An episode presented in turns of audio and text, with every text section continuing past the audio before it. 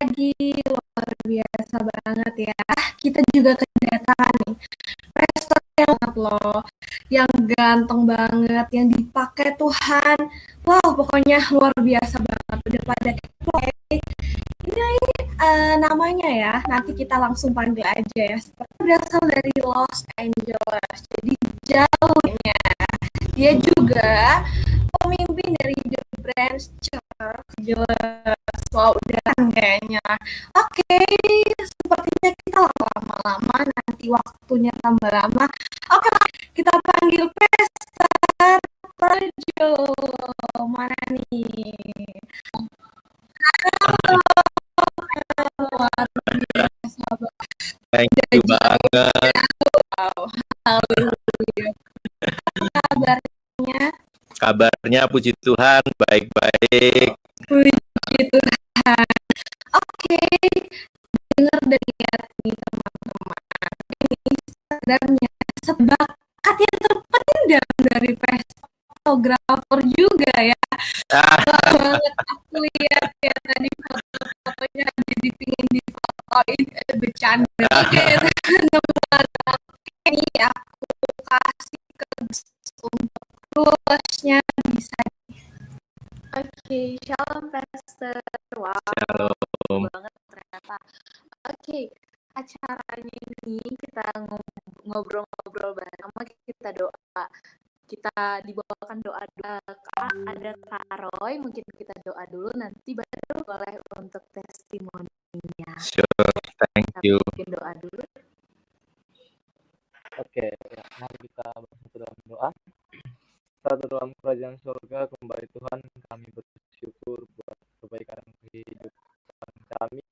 Tuhan kau masih bisa pertemukan kami virtual tapi kami percaya itu kebetulan tapi ada rencana Tuhan di balik pertemuan kiranya Tuhan biarlah Tuhan sudah mendengarkan testimoni dari pastor ya Bapak kiranya biarlah Tuhan nantinya Tuhan dapat menjadi berkat bagi orang yang menekan channel ini Tuhan dan banyak orang yang ter terima kasih Bapak di surga kami serahkan jaringan kami dan Tuhan kau berikan yang terbaik supaya tidak terganggu jalannya podcast ini yang sampai pada akhirnya di dalam nama Tuhan Yesus doa dan kami sudah mengucap syukur haleluya amin amin amin amin thank you nih uh, sudah mau hosting keren-keren bener ini Grace, thank you Kara, Roy, dan John. Uh, masih muda-muda tapi luar biasa ya, mau melayani Tuhan, uh, kreatif. So saya seneng banget. Thank you sudah stalking Instagram. Iya, hobi motret memang saya. Uh, tapi cuma hobi aja, sekedar hobi. Definitely nanti kalau kita visit ke Indonesia nanti kita foto-foto lah ya. Kita potret-potret boleh uh, again thank you untuk waktunya. Uh, teman-teman uh, secara online ya walaupun kita jauh. Tapi puji Tuhan untuk teknologi yang ada uh, saya ingin berbagi kebaikan Tuhan uh, malam hari ini karena uh, semua yang saya rasakan dalam kehidupan saya itu seperti uh, benar-benar seperti di Roma 8 ayat 28 ya. Saya mengalami banyak uh, tantangan di dalam hidup ini, tapi semua yang terjadi itu seperti kayak Tuhan rangkai sedemikian rupa sehingga kalau saya lihat ke belakang itu benar-benar saya melihat uh, footprintnya Tuhan ya uh, jejaknya Tuhan itu ada di mana-mana gitu jadi sama sekali saya nggak bisa uh, membanggakan. Saya nggak bisa bilang uh, ada kehebatan, ada uh, pengalaman atau atau bahkan uh, uh, usaha daripada saya sendiri karena itu semua semata-mata karunia Tuhan gitu. Benar-benar uh, uh, Tuhan itu Allah yang setia, Allah yang mulai dan Dia Allah juga yang akan melanjutkan dan setia untuk menyertai kita gitu. Uh, dalam uh, kesaksian ini saya mau bagikan firman ini ya di saya mau buka di dalam pengkhotbah pasal yang ketiga ayat yang pertama dikatakan demikian uh, untuk segala sesuatu ada masanya untuk apa pun di bawah langit ada waktunya. Ya, setiap kita itu punya punya mimpi, punya impian, punya uh, uh, kesaksian masing-masing apa yang kita sedang gumuli, apa yang kita sedang ingini, semuanya itu ada waktu dan ada musimnya gitu. Jadi saya uh, percaya uh, setiap musim yang teman-teman sedang alami, setiap uh, keberhasilan maupun kesuksesan maupun uh, kegagalan atau uh, uh, tantangan itu semua hanya musim. Semua itu hanya sementara, saudara. Uh, jadi saya ingin encourage kalau kita yang teman-teman yang sedang kuliah, saya juga ingat dulu waktu masih kuliah, tantangannya beda dengan waktu saya sudah lulus kuliah mencari pekerjaan, tantangan yang kemudian datang lebih lagi setelah sudah bekerja, tantangan yang lain datang ya, bagaimana mengatur waktu, mungkin juga mulai uh, um, membangun hubungan uh, pacaran, uh, ada pekerjaan, mulai membangun karir, mulai uh, mencari uh, uh, kesuksesan-kesuksesan di dalam karir, dan kemudian berkeluarga, semua itu semua adalah musim, semua itu hanya se, se sementara, periode sementara saja. Jadi uh, waktu itu saya mengalami banyak uh, tadi ditanya oleh uh, John udah berapa lama di Amerika? Saya sudah 25 tahun di Amerika uh, mengalami up and down Eh, dengan kata lain demikian, uh, banyak orang itu ke Amerika kuliah karena mereka memiliki banyak uh, punya keluarga yang cukup kaya atau mendukung, mensupport secara finansial. Jadi mereka bisa hidup itu nyaman sekali di Amerika ya. Uh, sepertinya walaupun uh, mahal, walaupun uh, tidak bekerja, tapi keadaan saya itu menurut saya uh, cukup berbeda karena pada saat Krismon itu uh, tahun 98 uh, eh, orang tua saya tidak bisa meneruskan untuk membiayai. Uh, dan dari situ saya uh, di dalam tantangan itu sering kali uh, apa kita itu menjadi fokusnya itu baru shift sama Tuhan ya.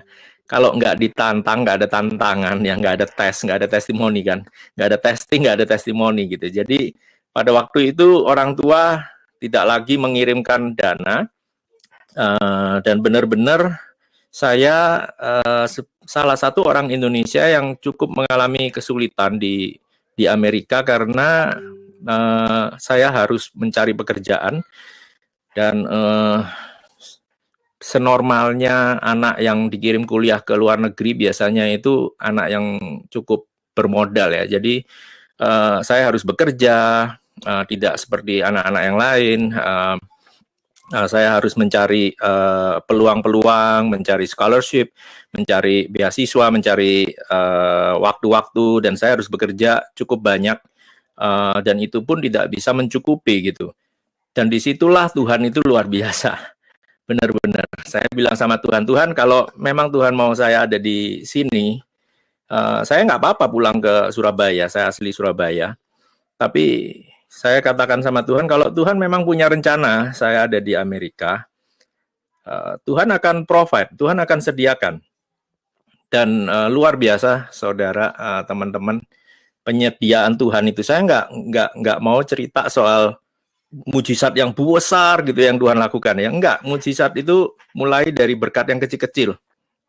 Uh, dari dari saya tidak ada uang untuk makan, ada orang yang memberikan makanan di depan pintu, uh, dari saya tidak memiliki uang untuk membeli buku, ada tiba-tiba ada orang yang uh, menyelipkan uang di dalam tas saya, uh, benar-benar berkat-berkat kecil itu saya hitung benar-benar setiap hari benar-benar Tuhan itu menyediakan gitu. Jadi saya percaya banget mujizat itu kita tidak perlu cari yang besar, yang muluk-muluk ya.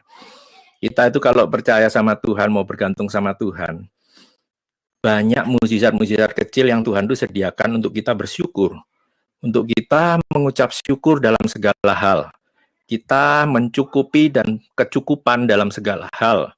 Walaupun tidak berlebihan, walaupun tidak seperti orang-orang lain, ya ngapain kita banding-bandingin dengan orang lain, ya kak? Kan kita punya Tuhan, Tuhan kita, Allah yang mengasihi kita gitu. Ya, dari situ uh, kesaksian saya saya mau move forward ya. Uh, sampai sekarang ini benar-benar Tuhan itu memimpin kehidupan saya sebagai hamba Tuhan. Saya mendedikasikan hidup saya untuk Tuhan, gelar saya untuk Tuhan karena benar-benar tanpa Tuhan saya tidak akan bisa lulus. Tanpa Tuhan saya tidak akan ada di saat ini gitu. Benar-benar. Jadi benar-benar musimnya Tuhan yang kalau kita lihat di pengkhotbah tiga itu yang segala sesuatu itu ada masanya, ada masanya. Jadi saya itu selalu katakan pada teman-teman, kalau kamu mengalami kesulitan, itu harus bersyukur. Kenapa? Karena kita ini spesial. Karena Tuhan itu punya sesuatu yang Tuhan mau kerjakan dalam karakter kita, dan itu sangat berharga sekali dibanding kita hidup enak, hidup nyaman, hidup semuanya ada, semuanya benar-benar udah tersedia, nggak ada salahnya, saudara. Kalau saudara diberkat, tidak ada salahnya. Tapi kalau saudara mengalami kesulitan, teman-teman mengalami kesulitan, itu nggak apa-apa. Itu artinya kita spesial, benar-benar spesial. Itu benar-benar suatu kehormatan kalau kita bisa mengalami pencobaan benar-benar itu kehormatan. It's a privilege karena kita akan mengalami kedewasaan, kita mengalami terobosan, kita akan mengalami ketergantungan dengan Tuhan. Mulainya dari mana? Mau belajar bergantung sama Tuhan, mulainya dari masalah, mulainya dari tantangan. Mau ngalamin mujizat, harus ada masalah, harus ada tantangan. Mau mengalami kesembuhan, harus sakit dulu. Ya itu requisite-nya ya, uh, apa istilahnya itu uh, uh, syaratnya. Ya, kalau kita mau mengalami Tuhan, harus kita tahu apa itu tantangan. Di situ adalah kesempatan untuk kita mengalami Tuhan. Uh, saya fast forward, uh, percepat kesaksian saya yang paling recent aja. Jadi saya melewati banyak terobosan suatu uh, mujizat-mujizat dari Tuhan. Dan saya bisa mengatakan bahwa secara finansial saya bukan orang yang uh, kaya raya atau orang yang benar-benar wah kayaknya luar uh, uh, hebat atau gimana. Enggak biasa-biasa aja. Tapi saya itu tidak pernah khawatir akan hal-hal finansial. Kenapa? Karena banyak sekali kesaksian di mana Tuhan itu benar-benar beserta dari hal-hal kecil itu banyak sekali Tuhan itu beserta. Jadi saya nggak pernah khawatir akan finansial. Namun ada satu yang eh, membuat saya belajar untuk bergantung pada Tuhan lebih lagi dua minggu yang lalu, yaitu yang eh, John dengar kesaksian saya. Uh, saya sekarang ini adalah suami dan bapak dari tiga tiga anak ya. Saya mempunyai tiga putri yang paling besar umur 16 tahun, yang kedua itu umur uh, eh, 11 dan yang paling kecil itu putri saya paling kecil umur 9. Jadi saya punya tiga tiga putri dan uh, uh, istri saya aslinya dari Tanjung Balai Asahan, orang uh, Sumatera Utara. Ya, uh, jadi dua minggu yang lalu Uh, ini ada pertanyaan ya dari Titin ya. Kalau misalnya kita dari awal sudah bahagia, setelah lebih dalam kita mengikut Yesus, mengapa kita jadi susah? Gitu aja ya pertanyaan saya. Oh, amin, amin. Uh, saya katakan dari awal pengkhotbah satu, segala sesuatu itu ada masanya. Semua itu bahagia, itu kan ukuran daripada kita sebagai manusia ya ukuran saya waktu saya tidak pernah mengalami kekurangan cukup-cukup uh, aja. Itu ya saya ukuran saya menurut ukuran saya itu saya bahagia. Saya nggak perlu bekerja saya nggak perlu ini enak ya. Udah ada berkat tuh ada berkat dari papa mama semua ada. Uh, tapi justru saya uh, waktu mengikut Yesus ya mengikut Yesus saya mengalami tantangan. Tapi pertanyaan saya itu uh, kembali lagi ya. Saya katakan begini kalau saudara mengalami teman-teman kita mengalami ketantangan, itu itu spesial. Anda spesial. Karena Tuhan tahu Anda memiliki kekuatan lebih yang tidak dimiliki orang lain. Tuhan ingin mengeluarkan sesuatu yang spesial dari karakter uh, teman-teman yang tidak dimiliki oleh orang lain gitu. Uh, masalah itu terjadi pada orang benar maupun orang fasik. Dua-duanya mengalami masalah, bukan masalah kita itu di dalam Tuhan atau nggak di dalam Tuhan. Kita yang Kristen, yang di dalam Tuhan mengikut Yesus atau nggak mengikut Yesus itu mengalami masalah. Sama. Sama. Jadi mungkin kalau kita membanding-bandingkan ya, membanding-bandingkan mungkin kita lihat, oh kenapa yang situ nggak ngikut Yesus kok hidupnya enak ya, kok yang sini ngikut Yesus kok hidupnya enak ya, kok nggak enak ya.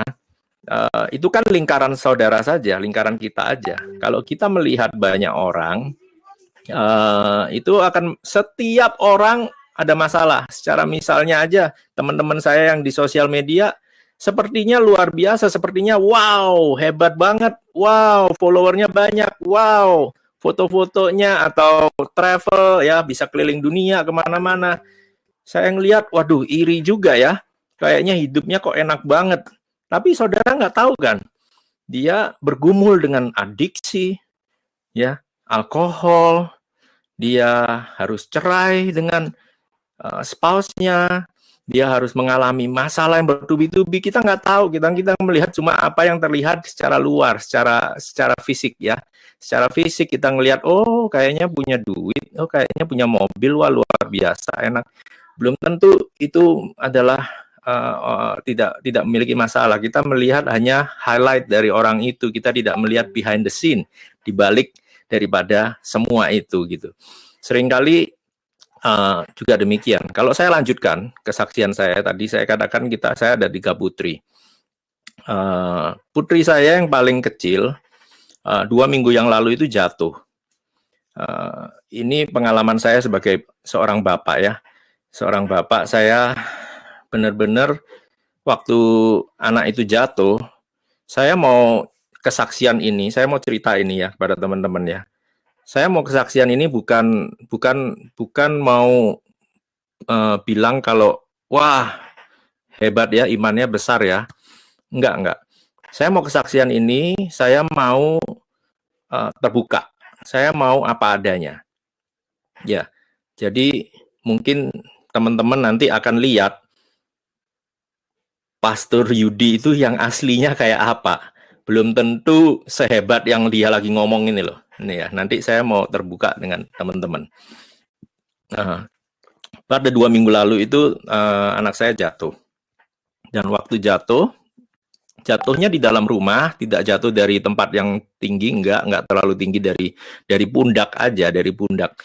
Jatuh ke belakang, saya tidak lihat bagaimana dia jatuh karena uh, ada darah dengan teman saya. Uh, dan dia nangis. Waktu nangis dia kesakitan. Dia bilang sakit sakit sakit. Kepalanya sakit. Ya udah saya saya saya tuh uh, saya suruh dia tidur ya. Tidur aja deh tidur tidur tidur. Dia satu malaman itu jatuh jam 10 malam satu malaman tidak bisa tidur tidak bisa tidur dia bilang sakit sakit sakit. Terus saya bilang aduh minum obat deh minum minum painkiller deh supaya nggak berasa sakit bisa tidur lah ikut you know kasih obat anak-anak biasanya langsung tidur. Saya kasih obat anak-anak langsung tertidur sebentar. Tertidur sebentar terus kebangun jam 3 pagi dia muntah-muntah. Muntah-muntah muntah-muntah saya pikir, waduh, kenapa ini ya? Kenapa begini? Saya pikir mungkin gegar otak ya, uh, efek daripada benturan gegar otak. Uh, kemudian uh, saya suruh dia tidur lagi. Setelah muntah beberapa kali, dia bisa tidur. Bangun lagi jam 7 pagi, muntah-muntah lagi, saudara. Muntah-muntah lagi, terus saya bawa ke dokter anak segera saya bawa dokter anak, dokter anak cek semuanya, oh ya mungkin kayaknya normal kok kalau anak itu jatuh keras, dia kepalanya sakit, pusing atau muntah-muntah. Saya rasa ada efek daripada gegar otak. Jadi tolong di uh, jangan beraktivitas, tiduran aja, diranjang, beristirahat, jangan terlalu capek. Oke, saya ikutin anjuran dokter, saya pulang setelah saya pulang, saya kasih dia obat lagi supaya dia bisa tidur dan bisa enak, tahan sakit. Tapi setelah minum obat dia masih kesakitan. Jadi saya langsung segera bawa ke uh, emergency room ke UGD ya. Uh, kemudian dicek dan ternyata anak ini punya dua pendarahan di dalam di sebelah kiri kepala dan juga di belakang kepala. Jadi dia mengalami pendarahan di dalam uh, teman-teman. Uh, saya share ini uh, secara terbuka. Uh, uh, mungkin teman-teman mengalami uh, sedang mengalami sebuah pergumulan yang jauh lebih berat mungkin dari yang saya ceritakan ya. Cuma dari pandangan saya seorang ayah melihat anak saya uh, kesakitan dan mengalami uh, uh, trauma, trauma artinya itu uh, dampak daripada benturan itu namanya di trauma ya, ada trauma jadi beliau segera dilarikan ke ambulans, dilarikan ke rumah sakit khusus yang menangani neurologi, uh, ahli otak. Dan uh, pada saat itu ada dua yang terpaut di pikiran saya. Nah, yang pertama, saya katakan dalam hati, semuanya tidak akan memburuk semuanya ini hanya uh, Tuhan akan sembuhkan. Semuanya ini akan menjadi baik. Tapi juga ada sisi lain di mana saya sangat takut. Takut apa, saudara? Karena saya takut dengan pengalaman masa lalu apa pengalaman masa lalu itu? Pengalaman masa lalu saya adalah saya pernah mempunyai uh, uh, saya berteman dengan sebuah keluarga yang anaknya umur sekitar sama dengan anak saya 9 10 tahun. Dia jatuh dari sepeda dan mengalami pendarahan sama seperti anak saya. Kemudian beliau dioperasi, di, uh, dibuka tempurungnya, tengkoraknya, berusaha untuk uh, uh, swelling atau pembengkakan di dalam uh, pembuluh darah yang di dekat otak semuanya berusaha di, di, diambil keluar pendarahannya dan beliau tidak berhasil uh, recovery, tidak berhasil setelah di, dioperasi, tidak berhasil uh, untuk bertahan hidup. Jadi pengalaman masa lalu saya itu menghantui pikiran saya. Di sisi lain saya ingin beriman, percaya kepada Tuhan, tapi di sisi lain saya takut dan kemudian ada sebuah ketakutan yang lebih lagi karena kenapa? Karena Tuhan baru berbicara uh, di pagi harinya kepada saya tentang sebuah cerita. Cerita itu adalah di mana Tuhan meminta Ishak sebagai korban. Tuhan meminta Ishak kepada Abraham gitu. Jadi saya bilang dalam hati, dalam satu sisi saya ingin beriman, tapi dalam satu sisi lain saya ingin, saya berpikiran, aduh, saya mau ngalamin firman Tuhan, tapi kalau ngalamin yang ini saya nggak kuat Tuhan. Saya takut, saya nggak berani, saya nggak mampu. Kalau saya yang sakit, mungkin masih mendingan. Tapi kalau sebagai bapak ngelihat anak saya yang di dalam keadaan kritis, dia mulai uh, uh, pembicaraannya mulai pelan, responnya melemah, uh, anaknya hampir kehilangan kesadaran, maunya tidur terus gitu. Di saat saya melihat keadaan anak saya demikian, saya jujur saya ber ber apa ya? Saya bergumul dan saya bilang sama Tuhan, "Kenapa? Tuhan, kok nggak fair sih? Ya, jadi saya mau terbuka saudara pikiran apa yang saya pikirkan dalam pikiran saya. Mungkin teman-teman bilang, wah kok pendeta kan mestinya punya iman luar biasa. Saya saya benar-benar saya katakan saya enggak tujuan saya bukan jadi orang hebat, tapi saya mau belajar untuk jadi orang taat. Nah, karena benar-benar susah untuk jadi orang taat itu susah. Benar-benar Tuhan saya bilang, aku udah ngelayanin Tuhan aku sudah berkorban bahkan aku mau merintis gereja pindah ke sini pun ke California ini baru tiga tahun ke LA saya bilang Tuhan bukankah engkau yang mengingini semua ini? Ini bukannya rencana Tuhan. Ini kan rencana Tuhan Tuhan yang suruh. Kenapa semua ini terjadi? Saya bilang Tuhan nggak fair. Tuhan, aku nggak nggak nggak seharusnya Tuhan kasih tantangan seperti ini. Tapi di situ saudara benar-benar benar-benar benar-benar waktu saya katakan demikian saya juga takut karena saya bilang kok kenapa saya menyalahkan Tuhan? Kok mental saya kayak mental uh, apa? Uh, mental budak ya. Bukan mental anak. Maksudnya mental budak itu adalah saya merasa saya layak mendapat uh, berkat yang lebih baik karena saya sudah melakukan tugas saya sebagai seorang hamba Tuhan. Sepertinya saya layak dong dapat bayaran yang baik Tuhan, dapat reward, dapat upah yang baik. Saya kan sudah melakukan ini, sudah melakukan ini, melakukan ini. Itu mentalitas saya. Waktu itu saya bilang sama Tuhan dan Tuhan sepertinya tegur dan kamu ini apakah hubungan kamu sama Tuhan itu berdasarkan perbuatan kamu, berdasarkan pelayanan kamu, saya bilang sama Tuhan, tapi Tuhan benar-benar ini sakit banget ngeliat anak itu sedang dalam keadaan kritis dan mau dioperasi, ada resikonya tinggi, otak ini tempur tengkoraknya harus dibuka. Saya bilang kalaupun dia berhasil, uh, uh, uh, proses kesembuhannya itu susah sekali, ada kemungkinan dia akan mengalami uh, cacat otak seumur hidup. Saya bilang Tuhan, ini terlalu berat buat saya saya nangis, nangis, nangis, nangis. Saya, saya katakan ini teman-teman, ingat-ingat ini ya.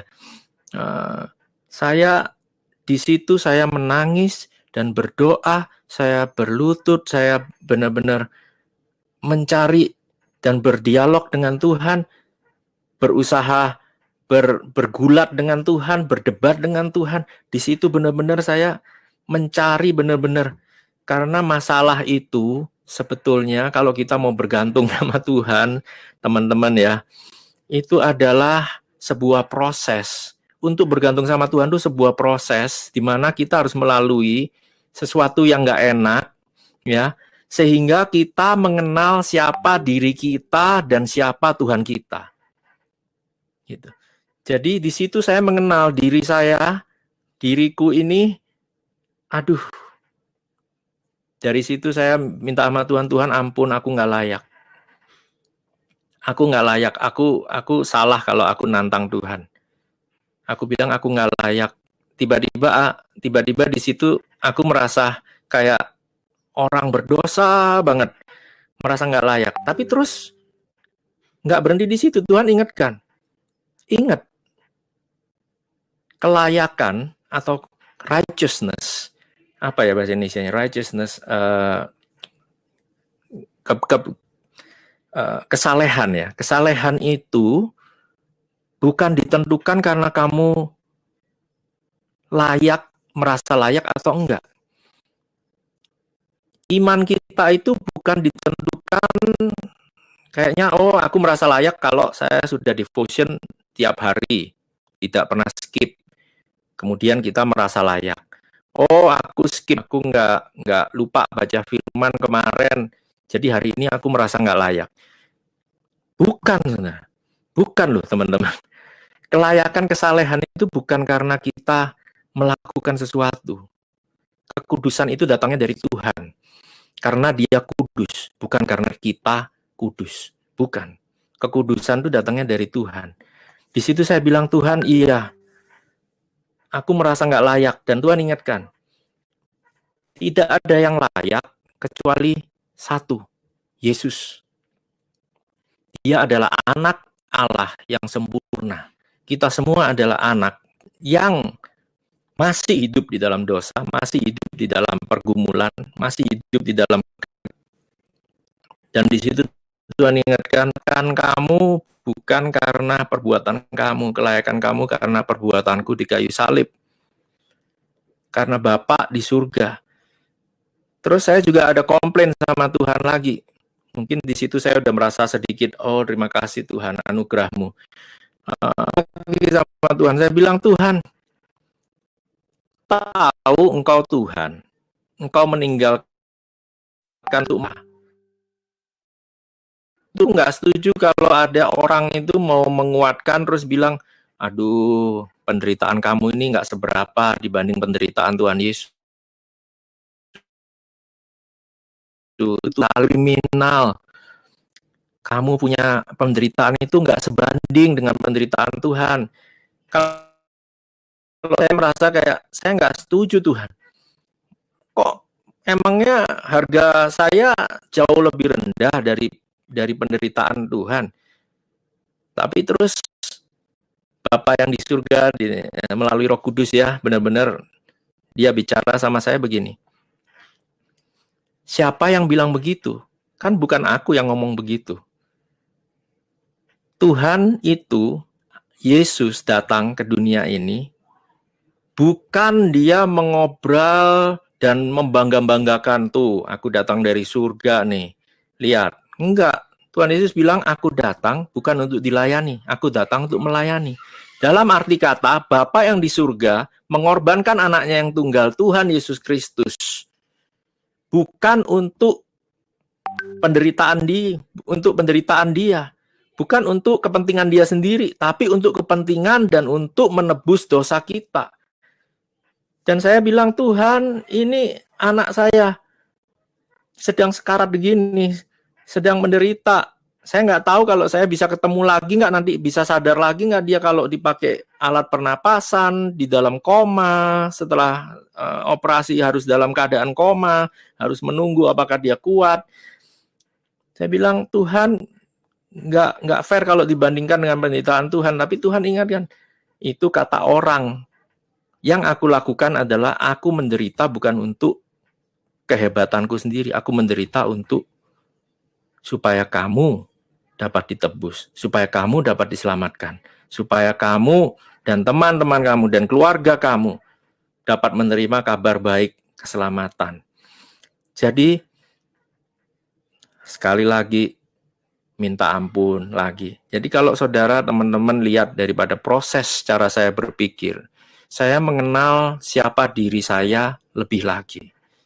Ternyata masih banyak karakter-karakter saya yang nggak seperti Kristus. Banyak. Dan jujur, aku mau mau jujur bahwa aku nangis semalaman, nangis semalaman. Sampai istri saya yang lebih kuat ya, menguatkan terus, menguatkan terus, menguatkan terus. Dan saya saya saya nggak nggak malu ngomong begini ya, karena uh, uh, hamba Tuhan itu biasanya bisa kelihatan hebat di pulpit, bisa kehebat, kelihatannya kuat kelihatannya wih beriman. Saya itu baru menguatkan Pastor Samuel Anton sebab beliau timnya banyak yang sebelum conference Unlimited Fire mengalami banyak uh, yang kena COVID, uh, kena uh, masalah sehingga beliau dan Pastor Lili meminta bantuan kami di LA untuk mengedit uh, salah satu videonya. Uh, dan waktu itu saya kuatkan beliau, saya bilang, Pastor Anton, pasti Tuhan punya rencana yang luar biasa buat conference ini, banyak serangan, jangan takut, tetap semangat, amin. Tapi pada saat saya yang kena tantangan, saya sendiri yang apa? Jujur-jujuran, saya sendiri seperti, aduh Tuhan, dan saya mengucap syukur teman-teman dari Unlimited Fire banyak berdoa, mendoakan, eh, pendoa-pendoa syafaat mendoakan anak saya, eh, teman-teman semua jemaat di gereja, The Brands LA mendoakan dan benar-benar saya eh, mengalami kekuatan. Dan anak saya sekarang sudah di rumah, luar biasa. Ternyata penggumpalan darah yang ada di kepala itu tetap lokasinya tidak menyentuh otak, masih di antara tempurung, tengkorak, dan otak. Benar-benar satu ada, masih ada satu layer terakhir yang melindungi otak, sehingga masih bisa dikeluarkan dan tidak membahayakan.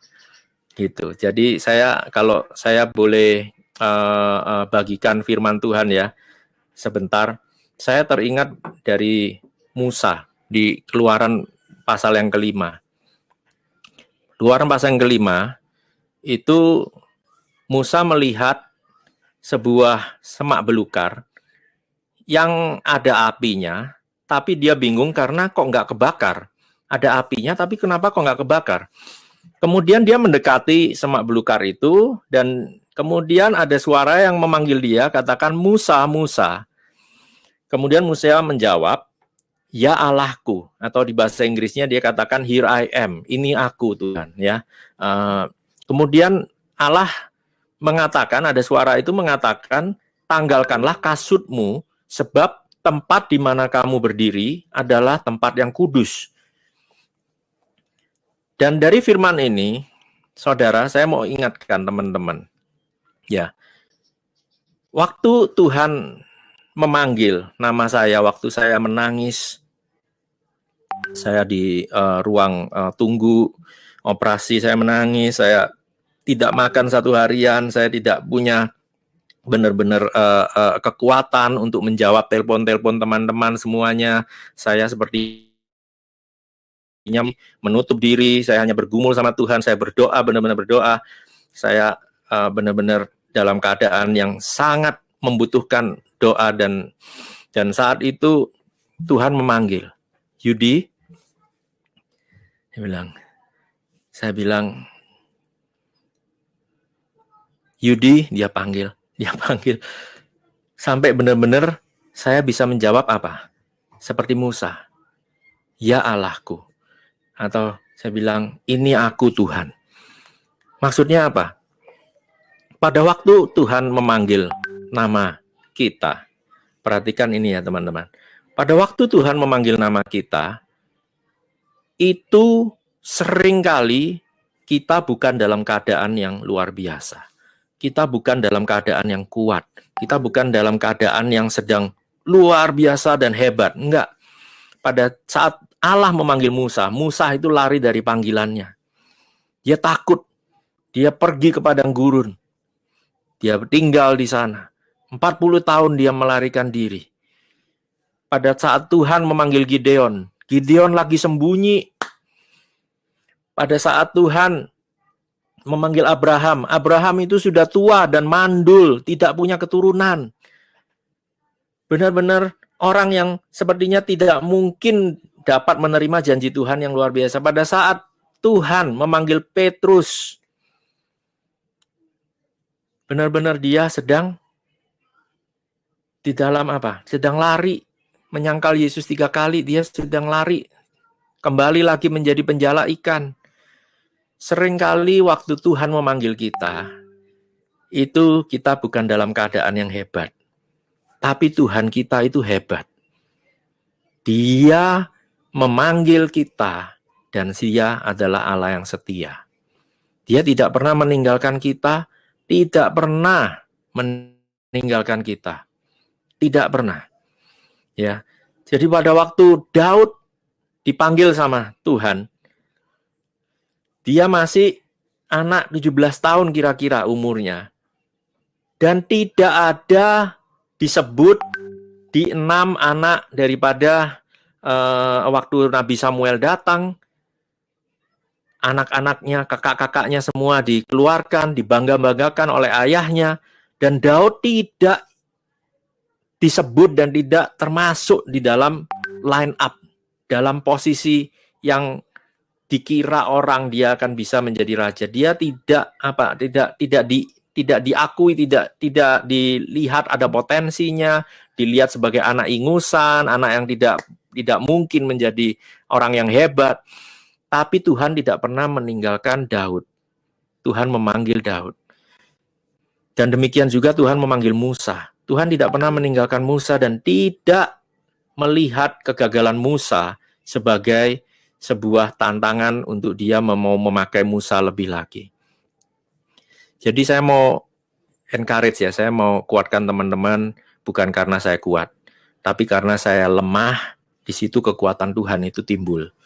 Justru di situ waktu saya belajar untuk mengenal diri saya dan mengenal siapa Tuhan yang sesungguhnya. Dia sungguh Tuhan yang luar biasa, Bapak yang setia.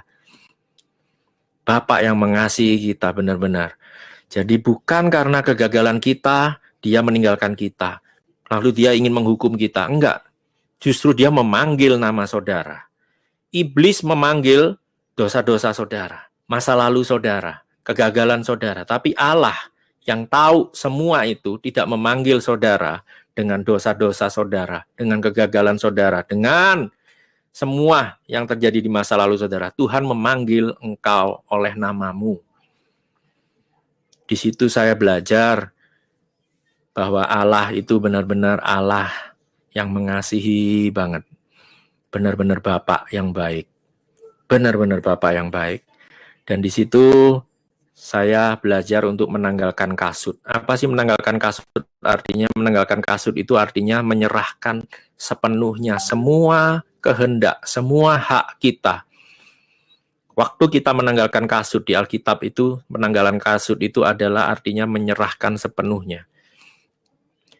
Kalau saudara mau buka sedikit sebentar di Yosua, Yosua pasal yang kelima. Waktu Yosua melihat malaikat Tuhan muncul, Yosua bertanya, "Kamu di pihak kita atau di pihak lawan?" Malaikat itu katakan, "Tidak." Mungkin Joshua bingung. Loh, kamu itu malaikat. Kamu itu di pihak kita atau di pihak lawan? Malaikat itu katakan tidak. Dan malaikat berkata apa? Aku adalah panglima surga. Kemudian Yosua sadar siapa itu dan dia bersujud dan kemudian malaikat itu katakan tanggalkan kasutmu. Maksudnya apa? Malaikat itu datang bukan untuk membantu rencana Yosua. Malaikat itu datang untuk mengambil alih. Sebab rencana kita, rencana yang baik mungkin, rencana kita, rencana yang penuh harapan mungkin, rencana yang sangat penuh persiapan, tapi Tuhan tidak tertarik dengan semua kehebatan kita. Tuhan tertarik untuk mengambil alih seluruh aspek kehidupan kita. God is not interested to take side. God is interested to take over. Dia hanya tertarik, dia datang bukan untuk membantu, dia datang untuk mengambil alih. Dan puji Tuhan, saya kalau mau akhiri um, benar-benar saya belajar untuk bergantung sama Tuhan tuh benar-benar saya bilang sama Tuhan silahkan Tuhan ambil alih. Aku pelayanan ini seperti nggak ada artinya dalam keadaan seperti ini. Uang seberapa banyak pun tidak ada artinya. Apa pun di dunia ini tidak ada artinya dan tiba-tiba hubungan antara bapak dan anak itu sangat berarti di dalam keadaan kritis itu. Jadi di situ saya bilang, Bapak engkau tahu persis bagaimana kehilangan anak. Bagaimana rasanya di saat anakmu sedang menderita. Dan Tuhan katakan, maukah engkau terbeban dan menangisi buat generasi anak muda yang bukan anakmu. Bisakah kamu terbeban dan menangisi generasi ini? Kalau itu anakmu, kamu bisa menangis, kamu bisa bisa terbeban, kamu bisa sepertinya semuanya berhenti, dunia ini sepertinya berhenti. Bisakah engkau memiliki hati yang sama untuk generasi-generasi muda ini? Jadi saya mengucap syukur benar-benar bagaimana Tuhan belajar ajar saya melalui kelemahan saya, melalui ketidaksempurnaan saya untuk belajar bergantung sama Tuhan. Sekali lagi bukan karena kehebatan kita, kita dapat layak di hadapan Tuhan, tapi karena semata-mata kasih karunia dan perbuatan Yesus di kayu salib, kita dapat memperoleh hak seorang anak. Amin. Uh, saya rasa itu aja saya kesaksian saya saya mau transparan aja uh, sama teman-teman uh, bagaimana Tuhan itu uh, ajar saya dan mendidik saya mendewasakan saya uh, untuk beriman lebih lagi mendekat pada Tuhan dan benar-benar menghargai hadirat Tuhan. Di situ saya belajar benar menghargai hadirat Tuhan lebih dari hadiahnya Tuhan benar-benar hadirat Tuhan itu segala-galanya. Di situ saya dan istri berdoa, benar-benar saya uh, ditemukan kembali. Ya, cinta di mana kasih kita kepada Tuhan itu nggak ditentukan oleh kondisi dan apa pun yang terjadi dalam hidup ini. Amin. Puji Tuhan. Semoga teman-teman diberkati ya. Ya. nggak apa-apa luar biasa banget sih. Dari awal cerita sampai ini benar-benar dipakai Tuhan. Proses proses